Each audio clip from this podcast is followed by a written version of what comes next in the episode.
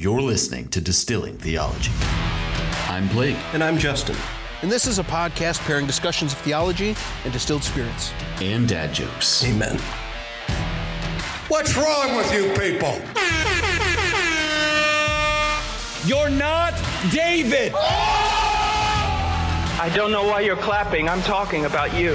Fatality. You know, starting a podcast about theology and distilled spirits is whiskey business. I said that with a straight face. This is Distilling theology. Welcome back, Christians, men, women, the only two genders there are. We are so happy that you are back with us uh, for yet another episode. 71 episodes, in fact. This is our 71st episode of Distilling Theology. I can't believe it. I am shocked and in awe of your support. Thank you for joining me, uh, your regular co host, Justin. I am, of course, joined by my irregular co host. Just kidding. Uh, my buddy Blake, best friend, long haired, goateed having mountain man. Um, welcome back. Uh, it's good to see you again, brother. How are you doing? It's good to see you, and it's good to hear you, man. We uh, Mm. we were just mentioning to our Patreons our thanks to them because we've been able to upgrade our microphones. Uh, Justin's just came earlier, so we figured we'd put it to good use. Uh, so we're really excited about that. No, man, I'm good. Uh, my power went out. Uh, fuse blew last night at one in the morning, and Yikes. it's like 80 degrees, and I don't sleep well in the heat. And then it blew again today. So you know, living the dream. But God is good. Dude, we're And, Northmen. uh, we don't sleep well in the heat, man. No, dude, I can't do it. I don't know. I don't know how people do it because it's too much for me. I'm, uh, It's true. but you put me in like you know negative twenty degrees outside, and I I, I got that. But you know, if it's above like if the thermostat's above sixty eight degrees at night, it's a, it's over. It's too much. It's too much. Absolutely. it's, uh you know it's science, or I guess I could say seventy one degrees because of this episode, but that would be lying. oh, That'd be a lie, and that would be a sin. Yeah, uh, and we don't want to be silent uh, in the face I- of confronting sin. I took a I took a mini trip to to Mexico, and the heat was very intense, and I Hmm. kept my air conditioning at like sixty two degrees, and it was so nice to sleep in that freezing cold room. I'll tell you what. Praise the Lord. It's got to be cold, man. It's got to be cold. So, Blake, I'm excited to sip this beverage tonight. If you want to tell us a little bit about what we're drinking, uh, Sure. for those of you on Patreon, you can see uh, it does look like water, but I promise you, it is not. It is not indeed. This is El Silencio Espadin Mezcal, bottled at 43% alcohol by volume or 86 proof. It's 100% agave that was aged between 8 to 12 years. And remember, with mezcals and tequilas, uh, when you're measuring the aging, you're talking about how long the plant grew before they, they harvested it and prepared it to, di- to distill it down. Um, in the case of this one, because it's clear, there's no barrel aging to it. Um, and from what I saw online, this was intended to be used in a, as a mixer. So I'm not I'm not expecting to have my mind blown here. But you know what? It was a little sample bottle, and uh, I am a sucker for packaging, and it's it looks pretty cool. So I'm look pretty this. It's stoked. got some neat looking little. oh, You patrons Whoa. can see. It looks like little tattoos on the side or something. yeah, a little texture, a little texture. Uh, let's see, man. Noise. I immediately get like, I will say this very clearly mezcal. It has that grassiness. It has that um, that kind of smoky uh, earthiness to it. Yeah, I was going to say there's a there's a little bit of light fruit, uh, a little maybe apple sweetness, um, Yeah, but definitely a, a, good smoky ride. and a lot of saline and salt. Yes. Maybe a little bit of pepper too, like a, I don't know, maybe some black pepper in there. Yeah, it's Yeah. not terribly complex. I mean, it's pretty straight. It's pretty straightforward uh, on the nose. I'm, I imagine it's probably going to be similar. Now, let's uh, find out. All right, dude. Cheers.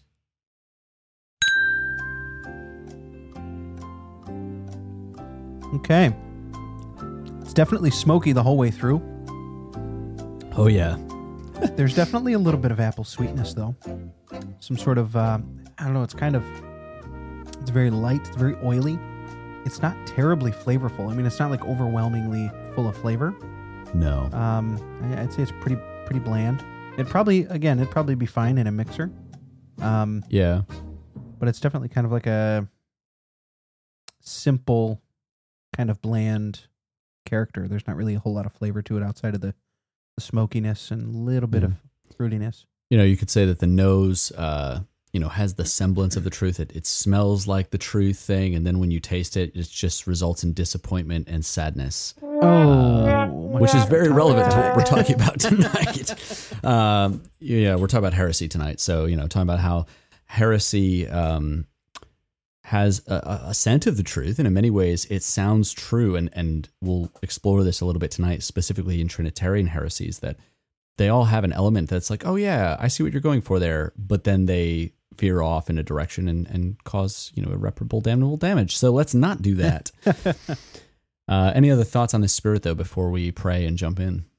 no, no, I'm I'm ready to go, man. Let's uh, let's dive into this into let's some prayers here. It's been a while since we had like a disappointing pour. Yeah, I mean, I, it's not like it's not like I'm sad. Like I'll, I'll happily finish it, but it's not like I'm not excited about it. Yeah, You know? yeah, that's it, man. Like I'm not gonna buy it again. I have other No, I have yeah. other mezcals that I'll use um, for mixing that are fine, and I think this is more expensive than them. So it's like, eh, like it's fine. Yeah, It's fine. exactly, exactly. It's it's It's like it's could do better, could do worse, but it's fine. You could do better for the same price. So why Sure, not? do sure, sure, sure. That's what I'm saying. Anyways, on that note, guys, we're going to open uh, with prayer from the Valley of Vision, published by Banner of Truth. This is on page 28, the gift of gifts. Let us pray. O source of all good, what shall I render to thee for the gift of gifts, thine own dear Son, begotten, not created, my Redeemer, proxy, surety, substitute, his self emptying, incomprehensible, his infinity of love beyond the heart's grasp. Herein is wonder of wonders. He came below to raise me above, was born like me that I might become like him. Herein is love when I cannot rise to him. He draws near on wings of grace to raise me to himself. Herein is power when deity and humanity were infinitely apart. He united them in indissoluble unity. The uncreated and the created. Herein is wisdom when I was undone, with no will to return to him and no intellect to devise recovery. He came, God incarnate, to save me to the utmost. As a man, to die my death, to shed satisfying blood on my behalf, to work out a perfect righteousness for me. O God, take me in spirit to the watchful shepherds and enlarge my mind. Let me hear good tidings of great joy, and hearing believe, rejoice, praise, adore. My conscience bathed in an ocean of repose, my eyes uplifted to a reconciled Father. Place me with ox, ass, camel, goat, to look with them upon my Redeemer's face, and in him account myself delivered from sin. Let me with Simeon clasp the newborn child to my heart, embrace him with undying faith, exulting that he is mine and I am his. In him thou hast given me so much that heaven can give me no more. Mhm. Mm. Amen. Amen. Man, so good every time. it really never gets old. Indeed, indeed. So yeah, tonight, uh, fun times. We're we're moving into our uh, you know second episode on the Trinity, part six of our of our uh, theology proper series here. Listen, You know, what so- did you expect from us, people? Come on. Well, you could say this. This is so bad. Speaking of bad analogies, I'm about to make a really terrible one. Oh, here we go. say we have the the uh, the substance of the theology proper series, and then we're subsisting in the the Trinity series, which is just like oh, Patrick. um. well, yeah. listen. So yeah.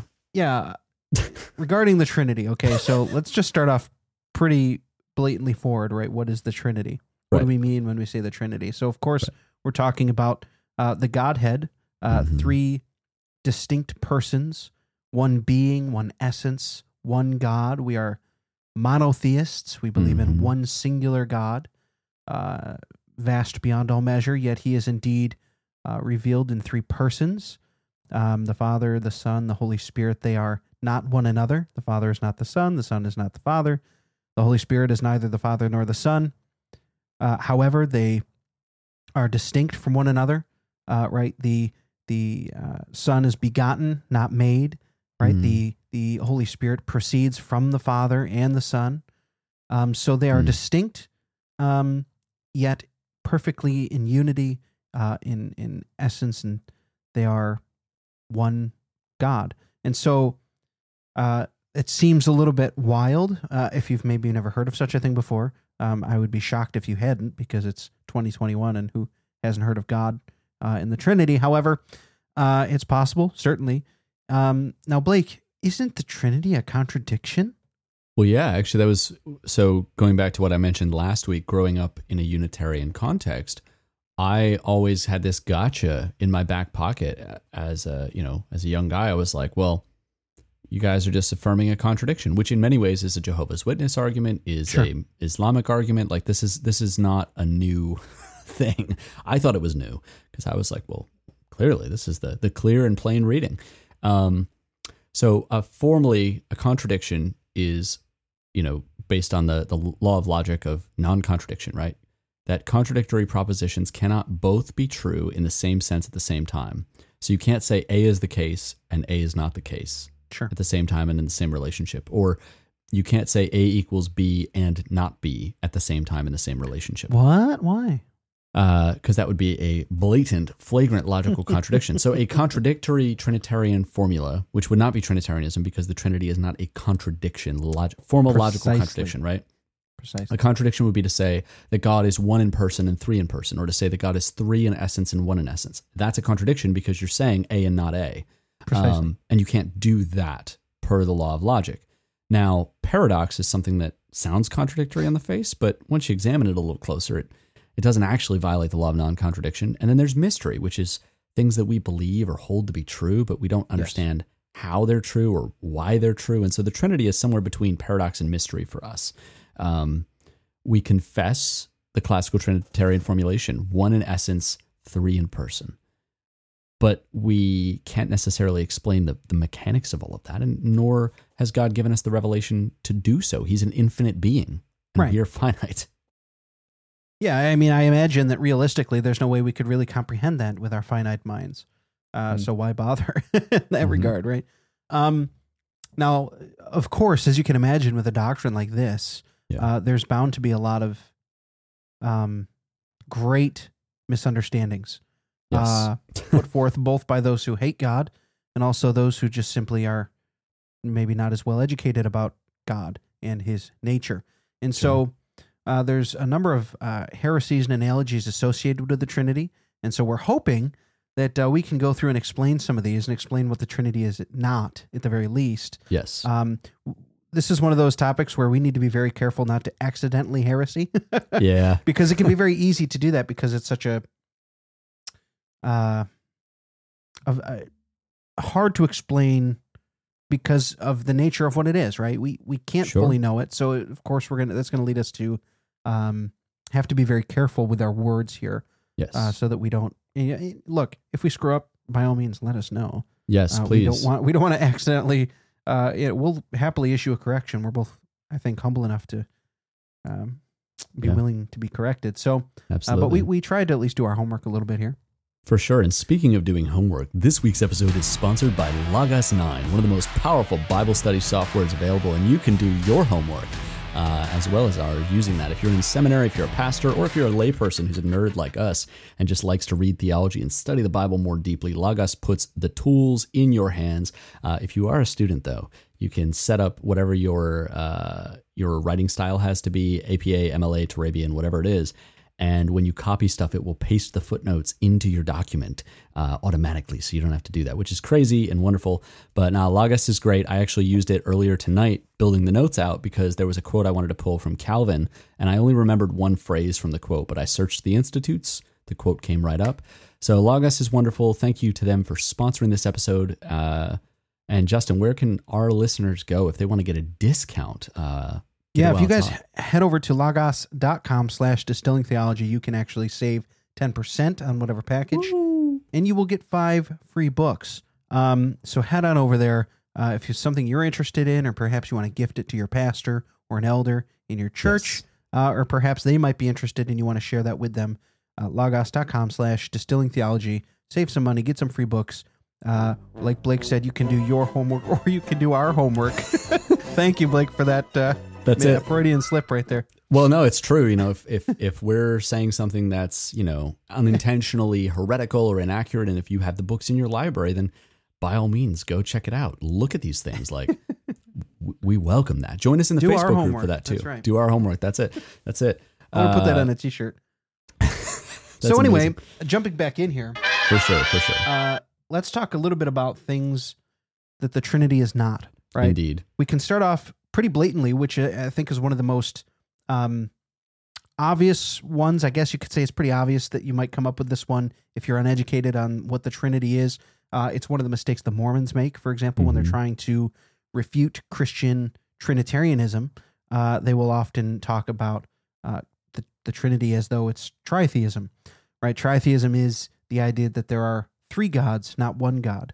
Right. Right. You have uh, when we say the Son is God, the Holy Spirit is God, the Father is God. Um, we're not saying each one of them is an independent God, and that there Right. are three gods that are unified. You, you, you know, we we don't even want to say there's three gods that are unified in purpose or whatever. Right. Any silly uh, nonsense about that.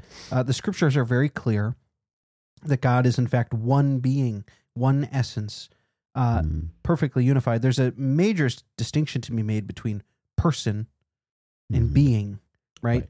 You you talked about this briefly in our last episode. You and Yeah. I are our person and our being are restricted, right? Yep. Our being is stuck inside our or our person is stuck inside our being.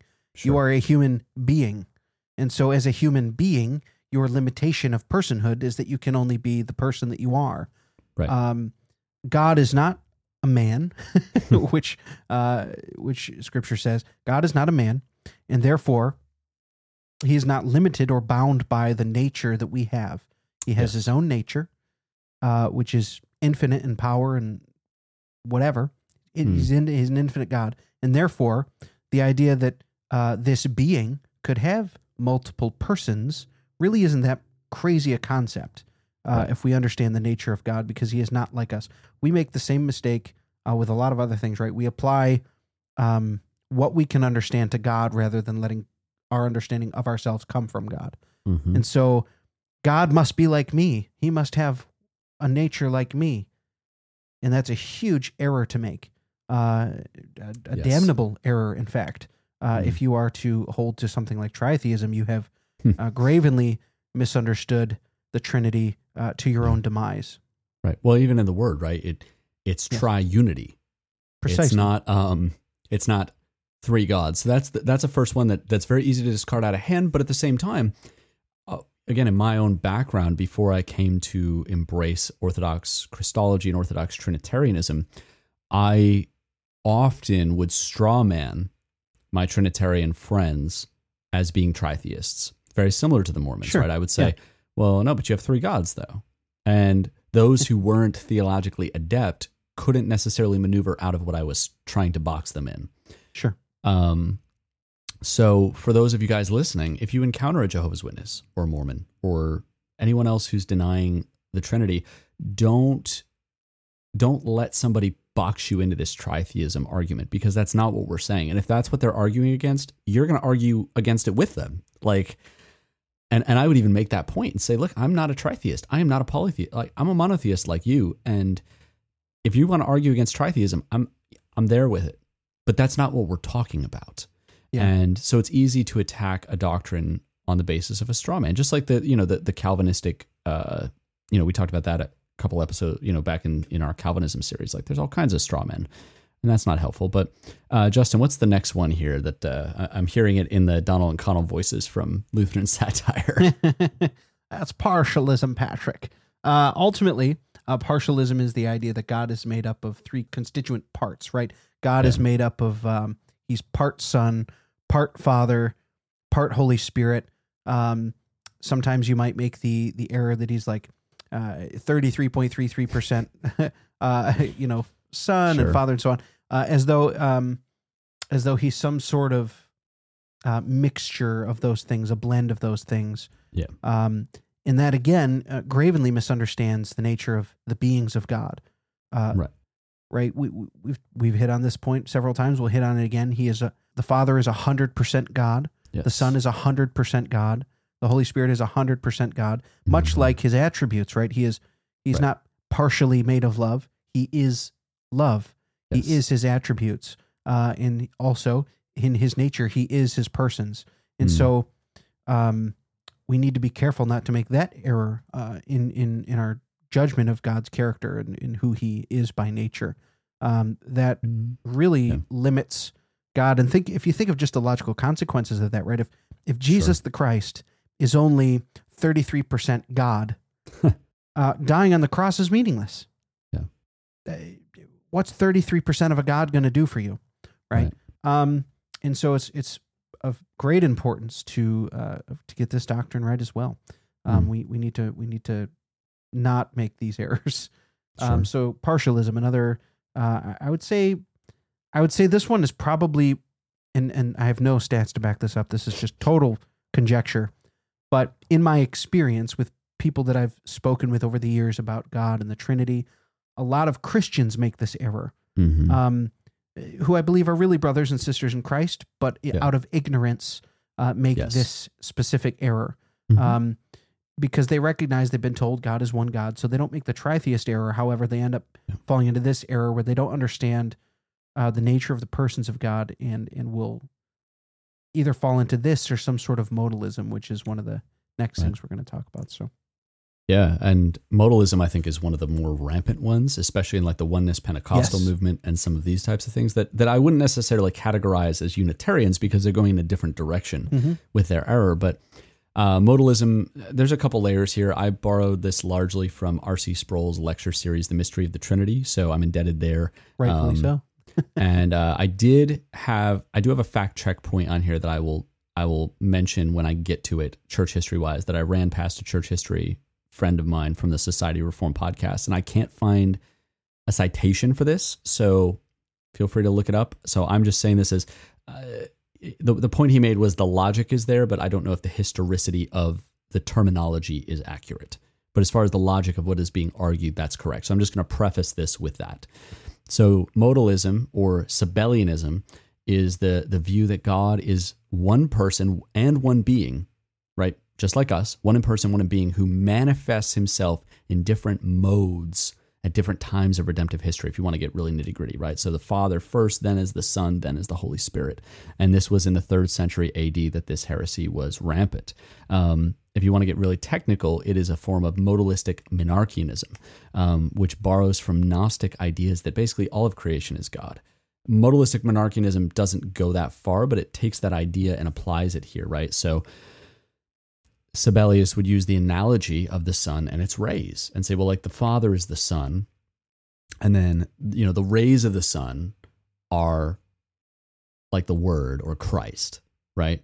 And so it's really the same essence, but it's just further removed from the core. So it's a lower emanation, which is a Gnostic idea, a lower emanation from the Father, but it's the same substantial stuff. Because ousia basically is just stuff.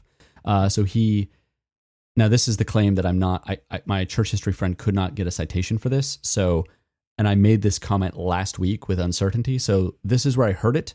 Um, and I really respect Dr. Sproul. I imagine Ligonier wouldn't leave this out there without some basis. But at the same time, I couldn't find a citation, neither could my church history friend. But the claim was that Sabellius used the word homoousios, which we'll remember from last week as the Orthodox word after Nicaea, right? But he used it to mean same being essence, as in Christ is just a lower mode of the same being. Essentially, what he's saying is it's just one person, one being, one person that is just sort of operating in different modes throughout time. And this heresy was condemned in AD 267. And again, without a citation here, uh, Sproul mentioned in that lecture that the term homoousios was rejected by the church at that moment in 267, affirming the word homoousios instead of similar being to avoid the Sabellian heresy. Now, what, what Tony from Reformed Brotherhood said was he, he doesn't remember this.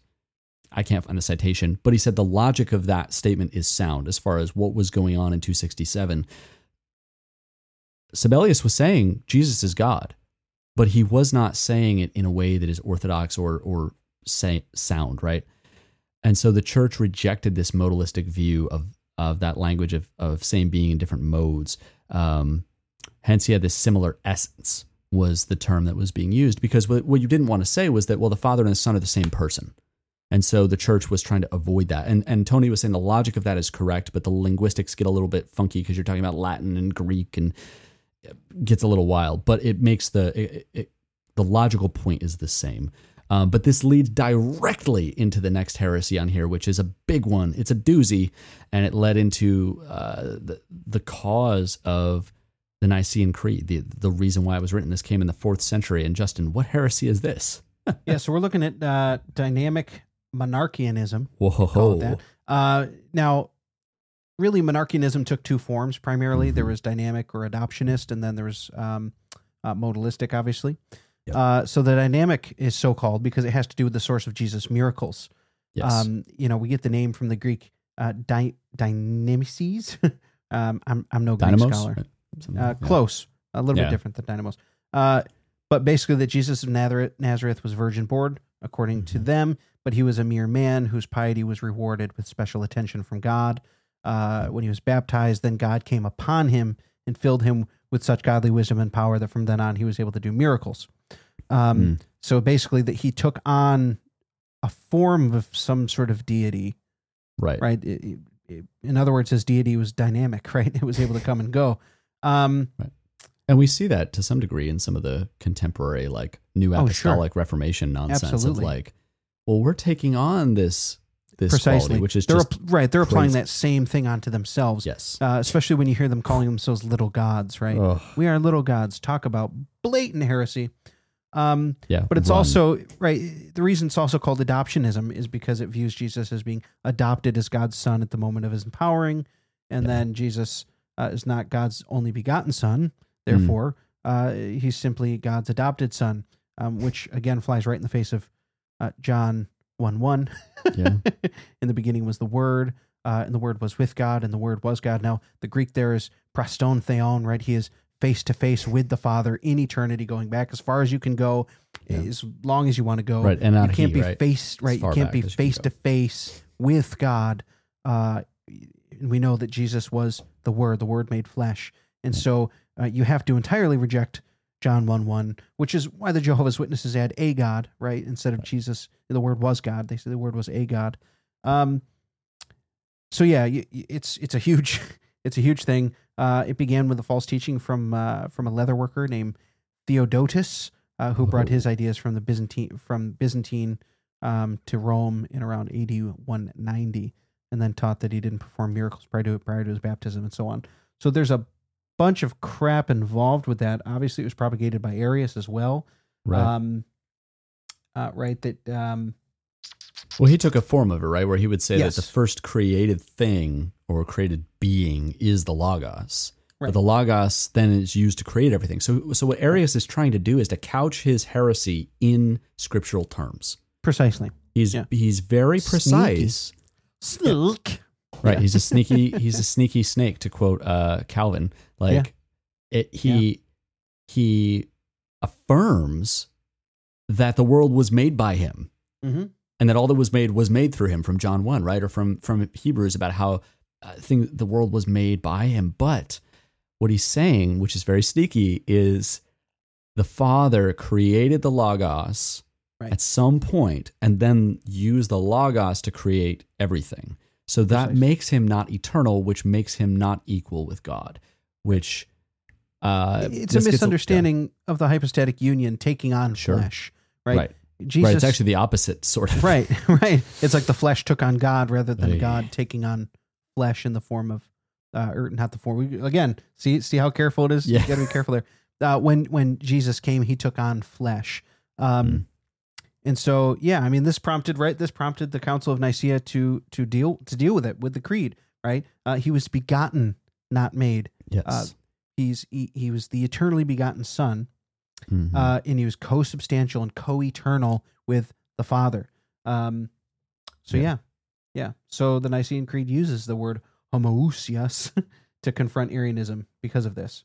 Uh, right and and there was that other citation that i was that i was missing which again i made the statement last week and yes, i did hear it from the ligonier lecture by sproul but i can't find the citation for it so It's out there, but uh, so if I'm wrong, willing to be corrected. Uh, Yes. But the statement was Arius was using homoiousios uh, because it was like that was the logic of what was being used post Sabellianism. Yes. Like, well, we're not Sabellians. We're not saying that that uh, you know Jesus is this, but what he's doing effectively is saying the Son is a creature. He is not true God. He is not eternal, and therefore, you know, he he's he's worthy of honor and praise, but he's distinct from God in a way that he is of a different. You know, he's a similar substance, but he's not the same essence. Yes. And you know, at, at this point, we could get into a whole series of Christological heresies that we're not going to do yet because we'll do that when we get to Christology. And obviously, there's a lot of overlap here, but um, it's really important to bear in mind the difference between distinction and separation. And R.C. Sproul said this really succinctly, right? You are a body and a soul. If I distinguish between the, those two things, I haven't harmed you. But if I separate your body from your soul, I've killed you. Like the difference between distinction and separation is huge. Um, I don't know if you have any other uh, specific thoughts on on Arianism or the this broader dynamic monarchianism that Arius espoused in his own distinct way. Um, I mean, realistically, um, for the most part, it died out in the mid third century. I mean, we still have a form of that today in Unitarianism, right? Sure. Um, there's definitely a form of uh, monarch monarchianism um, that he is not divine and that there is no Trinity and that God exists as a single person. Um, uh, and obviously, it's spiritually dangerous because of that. It attacks the very nature of God. So we just need to be careful uh, Mm. in in recognizing the way that God has uh, revealed Himself. Um, And that moves on right to to blatant Arianism, right? Yeah. Uh, so that's the idea that God is uh, the the Son, not well, hmm, six and one, that the Son is indeed a creature uh, and not truly God, Yeah. um, which is like what we have here.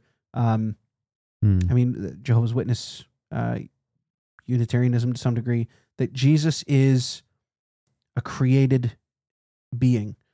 Right. Um, and so that's why that word begotten is so incredibly important. He's begotten, Yes. not made. He's not a creature, right? Um, that's a that's a that's a huge problem. Yeah. If a creature died on the cross, so what? Right. Who cares? Yeah. He's just a creature. Uh, right. This is one of those heresies where it's like, um, um, I had a thought and it's running away from me. Oh no. You better go catch it. uh, look, Arianism bad, Trinitarianism good. That's it, man. That's at it. Well, and that that brings us into like some of the objections to the doctrine, and from my own personal experience. and Again, I was no scholar. Um, you know, I was well versed in it, and I could argue Sure. my position, and I could do circles around my friends who had no idea what I was talking about and weren't equipped for handling this kind of argumentation. Um, but ultimately, then when I ran into Calvin and Bavinck and Augustine, I couldn't compete because they had considered these things because they were confronting them, right? Uh, in the Reformation day and, and, and post Reformation, they were dealing with the Socinians. And in, in Augustine's day and Athanasius, they were dealing with the Arians and, and those controversies. So, like, I, you know, I'm not the first person to think of these things, but I, I broke it into like three kind of contemporary ways that I've seen this doctrine objected to. The first is the category of scriptural silence. The second is kind of an anti-papist category, and the third is uh, that Scripture precludes such a doctrine from being possible. So I'm just going to run these down, uh, and I'd love to interact with you on these a little bit. But one of them is just first, Justin. The word Trinity doesn't appear in Scripture, so you know, checkmate, orthodoxy. yeah. So uh, hermeneutics are important. Gasp. so just because a particular word may not be in Scripture uh, Mm, does not necessarily mean that a doctrine uh, with a particular word is not true. For example, sure. uh, gay. It's not in scripture, but you can read "Man shall not lie with a man as he does with a woman." That's Right. pretty clear. Uh, that that has to do with gay, the big gay. so Sure. just because the word Trinity or the exact phrasing is not there doesn't mean that we can't clearly infer it even from creation, right? The Spirit of God hovering over the deep, right? Uh, we see the Word. Uh, we see um, Jesus' own words. You know, if you've seen me, you've seen the Father. I and the Yeah. Father are one. Uh, there, there's so much abundant scriptural evidence um, to form the doctrine of the Trinity that you you literally have to have blinders on to to see it any other way. Mm. Um, historically, this is obviously attacked quite frequently, um, but it's it's but why right? Because it's Right. overwhelmingly obvious, and those who hate God are going to attack the important things. Right. right. That's why. we- That's why, for example, if you look at the cults, right? Uh, Mhm. Mormonism, Mor- Mormons aren't out there attacking Jehovah's Witnesses. They're not out Right. there dealing with Wiccans. They're coming after the Christians, Yeah. right? Jehovah's Witnesses are writing against the Christians. Cults are always warring against true biblical Trinitarian Christianity. And so, why would that be? Well, the doctrine is true and historically understood. Um, Yeah. they're going to come after it. So, uh, hermeneutics are superbly important. How do you read the scriptures? Um, because if you throw out the Trinity because the word Trinity is not in the scriptures, you have to throw out mm, half of Christian doctrine. I'm going to say at least. Sure.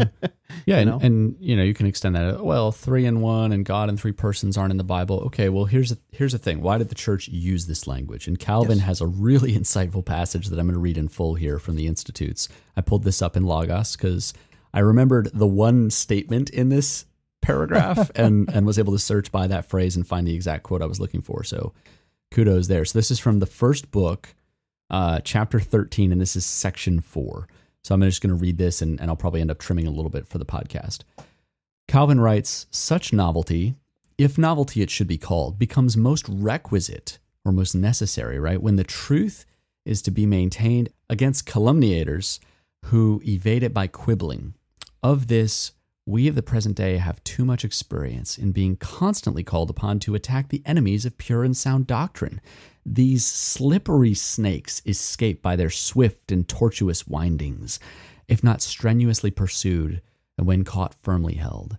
Thus, the early Christians, when harassed with the disputes which heresies produced, were forced to declare their sentiments in terms most scrupulously exact, in order that no uh, indirect sub- subterfuges might remain to ungodly men, to whom ambiguity of expression was a kind of hiding place. And he expounds on this. Calvin goes on to write Arius confessed that Christ was God and the Son of God, because the passages of Scripture to this effect were too clear to be resisted. And then, as if he had done well, pretended to concur with others.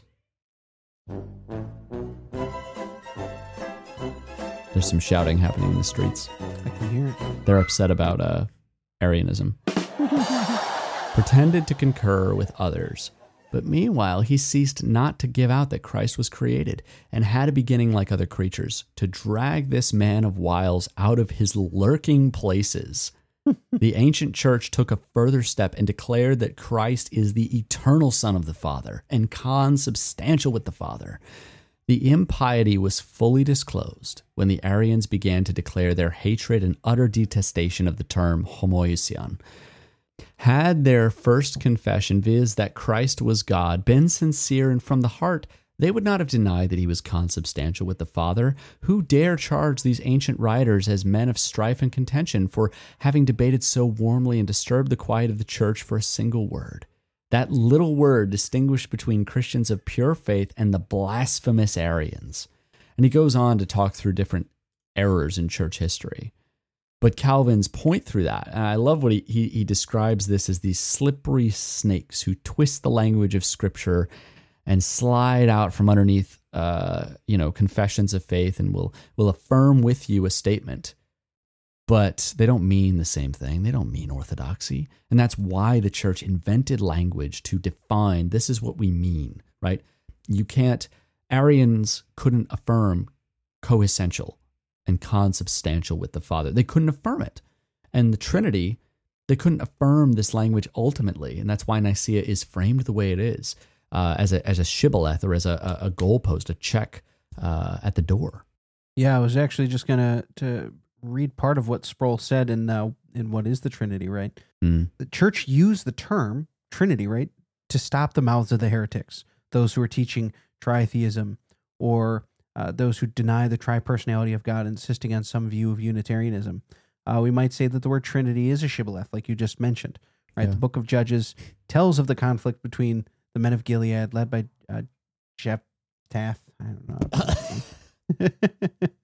uh, and the men of Ephraim, right, to uh, identify their enemies, the soldiers of Gilead, uh, required strangers to say Shibboleth, and so on. So uh, the whole point uh, of of the Trinity being used was to counterattack uh, those who were promoting such heresies uh, that we've Yeah. talked about earlier. Yeah, man. And then you have some of these other like arguments that I don't think are as strong, but they're present. You'll hear these sentiments. At least I heard them in the Unitarian circles I ran in. Was Sure. uh, the Roman Catholic Church confessed these things? Therefore, they are false traditions of men. Which Yikes. you know, y- there's truth in the sense that we want to be skeptical, but there's a reason that the reformers didn't throw out classical theism or the doctrine of the Trinity. Right. Uh, and I have a note in here that the Reformation didn't go far enough. These radical reformers believed that the, it must be furthered by returning to biblical teaching free from man made traditions. Now, at the time, that was your Anabaptists, but the Anabaptists later opened the door to the Socinians and the other radical reformers. And so you have you go from like uh, this denial of the need for some sense of structure in the church and, and doctrine, and then you end up with like outright denials of the Trinity and the deity of Christ. And these things are are problematic. And then Justin, there's these last two here, um, these two Yeah. arguments that yeah, I was just going to say if you can't throw out everything that the Roman Catholic Church has promoted just because it's from the Roman Catholic Church. That's just that's just poor argumentation for anything. If your math teacher also preaches to you uh, same-sex marriage, that doesn't mean that his math is wrong. It just means that he has no idea what marriage is. I mean, Yeah. you know what I mean. So the, the the the Catholic Church, the Papist Church, gets some things right. They recognize Jesus is God. They recognize the Trinity. They recognize um, a number of biblical things. Uh, Yeah. The problem is they've also added things that are unbiblical. So uh, Sure. that's I- I'd say one of the big differences between a cult and a, an apostate church. Right, the the Roman Church was at one time the church. They've apostatized. Uh, Yeah. They've gone astray, uh, but they didn't totally flip upside down and become a cult.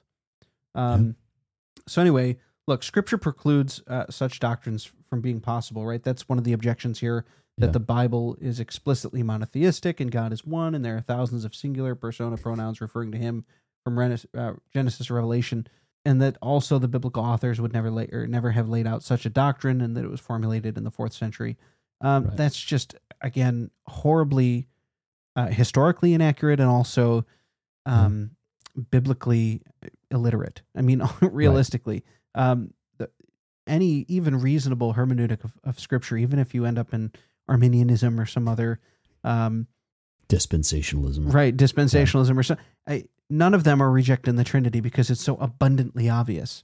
Um, the Scripture is very clear uh, about all uh, three persons of the Trinity being God. Um, Yeah. In in in in no way can be read as any of these other things unless you really uh, do some somersaults uh, Sure. with the text. And the other the other objection that I used to use and and uh, you know I've heard friends of mine say is well the words essence, being, person, subsistence they don't they don't appear in the text. They're just imports. You're you're you're taking uh, Greek philosophy and Roman religion and you're importing it and, and overlay. You know Constantine called the Council of Nicaea and he put Greek philosophy into uh. Christianity and but that was an argument like I Yes. I thought that for a long time and Sproul made a really good point he's like okay um try to talk about nothing. What is nothing? He goes as soon as you start to describe it you have failed. Because nothing is literally like it is the the absence of a thing. So if you say nothing is blank you are not describing nothing anymore. He's like try, try to talk for two minutes without using you know the phrase to be or you know talking about these like he's like you you cannot escape this language. Um Yeah. it just happens that the greek language was used to communicate truth. And he's like you know what else was written in greek? The new testament. Right. like the lord used this language that was very dynamic and rich and, and popular in the world at the time to communicate his truth. And so far be it from us to say well you know these words are just imports and just it's like well it just again like natural revelation's a thing. Like the philosophers had some stuff right they had a lot of Yes. stuff wrong, but like I think there's a lot of truth to these things. And um, you know, I, I had one other brief little comment here from Mr. Bavinck from Reformed Dogmatics. Uh, I will not read the whole two pages, but I just wanted to get um, this comment in here where he says on page 298 of Reformed Dogmatics, Volume 2, in Trinitarian terminology. So if you have the book, get a hold of this chapter and take a look at it. He says, beyond scripture's language, question mark? Like, what are we doing? The exact argument, right? That, that well, this language isn't in the text. Bavinck writes that from the very beginning, the Christian church took a different course. To the church, the doctrine of the Trinity was the dogma and hence the mystery par excellence, the essence of Christianity, the absolute self revelation of God in the person of Christ, and the absolute self communication of God in the Holy Spirit could only be maintained, the church believed, if it had its foundations in first principle in the ontological Trinity. So he goes on here and talks about this extra biblical language, but he makes this comment, right? Uh, the function of this language, right? The use of these terms is not designed to make possible the introduction of new extra biblical or even anti biblical dogmas, but on the contrary, to defend the truths of Scripture against all heresy. Their function is much more negative than positive. They mark the boundary lines which in, within which Christian thought must proceed in order to preserve the truth of revelation. And he says something very similar to Calvin here. This is page 297. Under the guise of being scriptural, biblical theology, and he's talking now polemically against what we're discussing, not the not the discipline of biblical theology that we talked about a few weeks ago. Just bear that in mind. This has always strayed further away from the truth of Scripture, while ecclesiastical orthodoxy, with its extra biblical terminology, has consistently been vindicated as scriptural. And I would encourage people like read that whole section in Reformed Dogmatics because Bavinck just demolishes this notion that well the term doesn't appear and the, these words aren't there, so this is false. What he's saying is no, uh, the heretics, the, as Calvin, the slippery snakes, they slide in and use this language. Arius used very biblical sounding terminology to defend his position. I did as a Unitarian. I used I would just go to the text. But I was doing it to your point, Justin, with such bad hermeneutics, and I wasn't holding together what the scripture is teaching, both the monotheism, the, the singularity and unity of God, but also his Trinity and these three persons. And I was refusing to to to combine those two. And I wrestled. I would say, yeah, John 1, Colossians 1, Hebrews 1, these are quote difficult passages, or John 8, or John 14, or John 20, or Matthew 28, or you know, I could keep going. Like the difficult passages uh build up if you Sure, if you're not sure. careful. And uh, you know, I think next week we're hoping to talk about a little bit more of that when when we keep going. But Justin, we similar to last week, but what are some of our recommended readings and ideas as we wrap up this episode? Yeah, so we definitely want to uh, point you to Sproul regarding his lecture series, "The Mystery of the Trinity." I mean, you you, you almost can't go wrong ever with Sproul, Yeah. uh, unless you're talking about baptism. Uh, "Delighting in the Trinity" by Michael Reeves. Uh, Boy. another one, uh, "Introduction to the Trinity" by Scott Swain. Um, "Simple Trinity" by Matthew Barrett. James It White's- actually is simply Trinity. You said Is it it right simply? last week, and I typed I it thought so. wrong. Yeah. Uh, James White's uh, Forgotten Trinity, of course, Yeah. uh, which we mentioned before. Uh, the Creeds, the Confessions uh, at reformstandards.com. Go there. Seriously, it's an awesome website. Throw those guys some Thanks. support. We have Tr- De Trinitates by Augustine. Yes. Uh, and then, of course, uh, the chapters mentioned by Blake and Bavinck's Reformed Dogmatics uh, and Van Maastricht's Practical uh, Theoretical Theology. I mean, there, there's literally a there's so many good resources regarding the Yes. Trinity because it's such an important doctrine uh, that, of course, there's going to be lots about it. Um, yeah, I also have this book uh, that Tony recommended to me uh, called "The Story of Creeds and Confessions: Tracing the Development of Christian of the Christian Faith" by Donald Fairbairn and Ryan Reeves. Um, if you want a good like historical look at what went on and not uh, revisionist Jehovah's Witness history, um, go check this out. It's pretty. It's Yeah. pretty good. But yeah. So speaking of that, what are we doing next week? yep. We're going to continue uh, with the Trinity, Part Three, Trinitarian Theology. Did you just say three part, Justin? What? Listen, we're going to call this a trilogy of episodes. There we go. Not anything else. Dodged. Uh, and we're going to be sipping none other than Lagavulin 12. Uh, you said it was cask strength, correct? It is cask strength Uh, I Lagavulin. am, uh, I am extremely excited about that. It was sent in by uh, a listener, uh, Matthews. Thank you, Matthews. Yes, thank you, thank you. Super excited. And then the following week, um, we're gonna do something else. So, Stay tuned. Stay tuned. yeah, uh, guys, if you want to check out more, uh, where where can they where can they hit us up? Like, Well, you can follow us at facebook.com slash distilling theology, where we'll post updates uh, on the podcast like this past week. Uh, episode was out a little bit late, so we just made a note of that from the Facebook page. Uh, you can join our Facebook group. Get in on the discussion. It's rich, it's exciting, it's invigorating. Um, call us out in the group if you if we say something errant, if we say heresy in this episode. Tell us because we don't want to be saying heresy. Like we want to be accurate. Um, and you can also follow us on Instagram slash distilling theology. It's a great spot to uh, see pictures of books and whiskey and coffee and our merch, which has been super, super awesome. And also, guys, if you're looking for more theologically sound, robust content, you can head over to the Society of Reformed Podcasters, a network of doctrinally sound podcasts from a Reformed perspective, including Assurance of Pardon, the Bobcast, Christ in Context, Distilling Theology, Fast God Stuff, Five Points Church Blending Podcast, Guilt, Grace, Gratitude, Reformed Brotherhood, Reformed Pilgrims, Restless, Seeker Start, Sipping on Theology, Steady Anchor, and the Particular Baptist Podcast.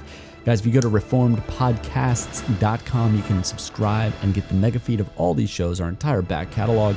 Also, I must mention, uh, the guys at Reformed Brotherhood did a series a couple years ago on heresy, and you should definitely go check those out. Heresy Cast. Yes. You, they got their Arianism episode. They've got their mo- like. Go listen to that. It goes really good in depth. Uh, Sipping on Theology, Austin did a whole series on the doctrine of God, specifically on the Trinity, which was really excellent. And he has connections with Jehovah's Witnesses in his family. So, really, really good stuff from him. And the Particular Baptist podcast had James Dolezal on. So, you know, can't mess that up. But, uh, no, not at all. and Justin, if people want more distilling theology, where can they go? Yeah, guys, if you want more of us, if you want to see our faces, if you want to hear our blunders, uh, and if you want a discount on merchandise, head over to Oh. patreon.com slash distilling theology for $4.99 a month. You will get exclusive bonus content, early releases, live streams. Um, you will get it a week early, generally speaking. Um, you're going to get a whole bunch of extended conversations that we have with our guests and otherwise. Um, so head on over there. It's less than the cup uh, uh, cup of coffee that you're going to buy uh, really at your local, um, uh, locally sourced, homegrown coffee beans uh, that really uh, were actually imported by someone um, and they're lying to you. Uh, so head on over there and uh, save some money. One cup of coffee uh, a month, and uh, you can you can join us there. If you join us at fourteen ninety nine a month. Uh, after three months, you will get an exclusive mug and some future merchandise down the road. Uh, we're really excited about that. So, Blake, whatever you do, Whether you eat or drink, do all to the glory of God. Soli Deo Gloria.